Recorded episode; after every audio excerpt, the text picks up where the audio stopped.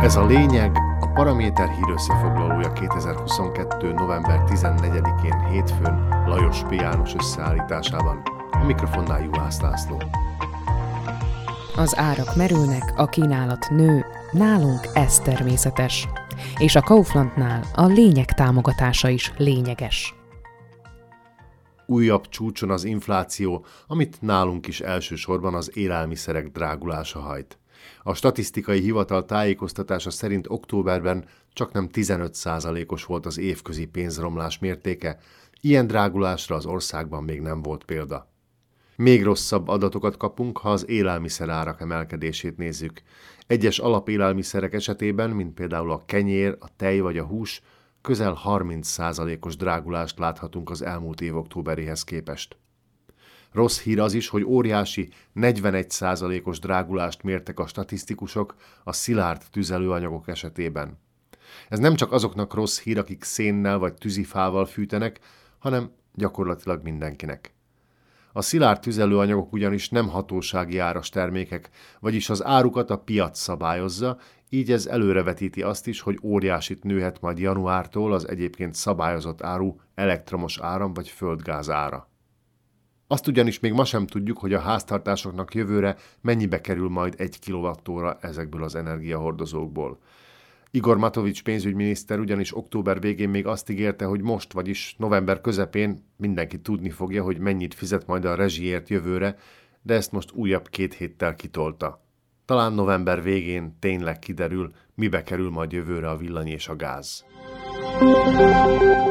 A viszonylag szabályozott áru energiahordozóknak és az eurónak köszönhetjük, hogy a visegrádi országok közül nálunk a legalacsonyabb az infláció.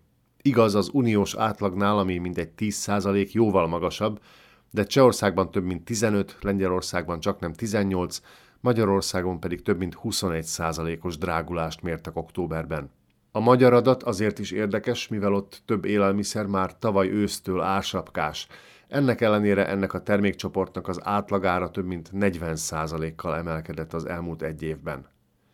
A 15%-os infláció valószínűleg még emelkedni fog, a Szlovák Nemzeti Bank előrejelzése alapján valamikor jövő év első felében tetőzhet. Az élelmiszerek esetében talán korábban kezdődhet a csökkenés, a jegybank szerint ugyanis már elértük a csúcsot, legalábbis a termelői árak már csökkennek. Az energiaárak azonban még okozhatnak meglepetést ezen a területen is. A kormány talán elkezdte végre érzékelni, hogy mekkora problémát okoz neki az a több mint 2000 orvos, akik szeptember végén benyújtották felmondásukat.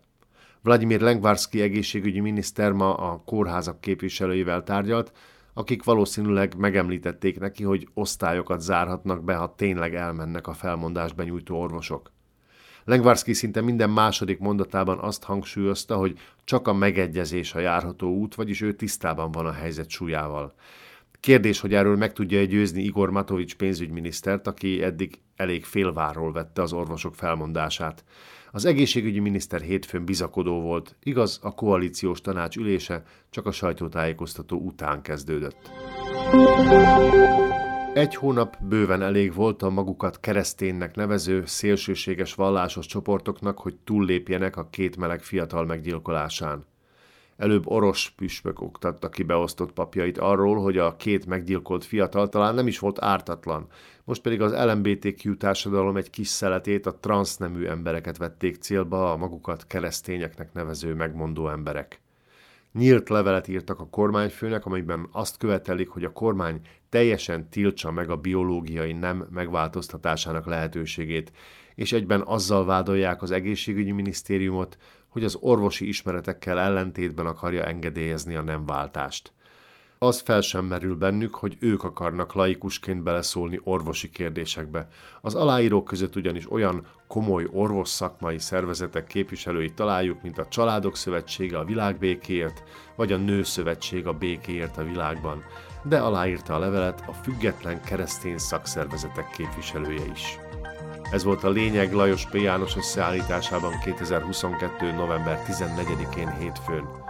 Kommentált hírösszefoglalónkkal legközelebb holnap este jelentkezünk a Paraméteren, podcastjainkat pedig a Paramédia rovatban találják, illetve a Spotify, az Apple Podcasts, a Google Podcasts és a Podbean platformjain.